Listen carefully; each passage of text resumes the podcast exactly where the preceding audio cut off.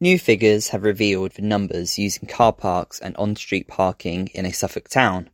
Police have launched an appeal after a man spits at a woman, and a sheep has been given a new lease on life after receiving a custom-made wheelchair. I'm Sam Harrison, and this is your daily update from Suffolk News. Up first, a business leader is encouraging people to visit Bury St Edmunds and to stay as long as possible after he says data suggests more people are just popping in. Figures from West Suffolk Council indicate income from its on-street parking locations reached £719,740 in 2022 and 2023.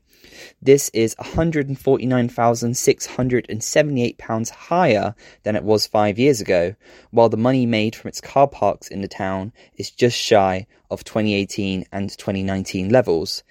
The draft figure for the last financial year is three million nine hundred ten thousand three hundred and one pounds. Also, police are appealing for witnesses after a man spat at a woman who was with her children in Haverhill. The incident was on the recreation ground in Camps Road at around 3:30 p.m. on Tuesday, the 20th of June, where the woman was walking along a path between the toilet block and the junction of Recreation Ground and Clements Lane before the man intentionally spat towards her. According to the police, the suspect was described as a skinny white male between five foot nine and five foot ten, uh, wearing dark clothes and a baseball cap.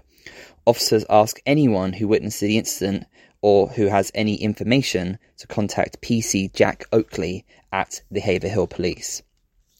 And finally, a sheep whose two back legs stopped working shortly after birth has been given her very own wheelchair.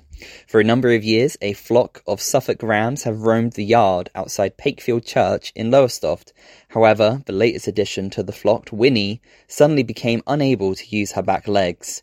But thanks to Sudbury Race Winston's wheels, she has now been fitted with a unique cart wheels and has become the first wheelchair sheep the company has ever helped.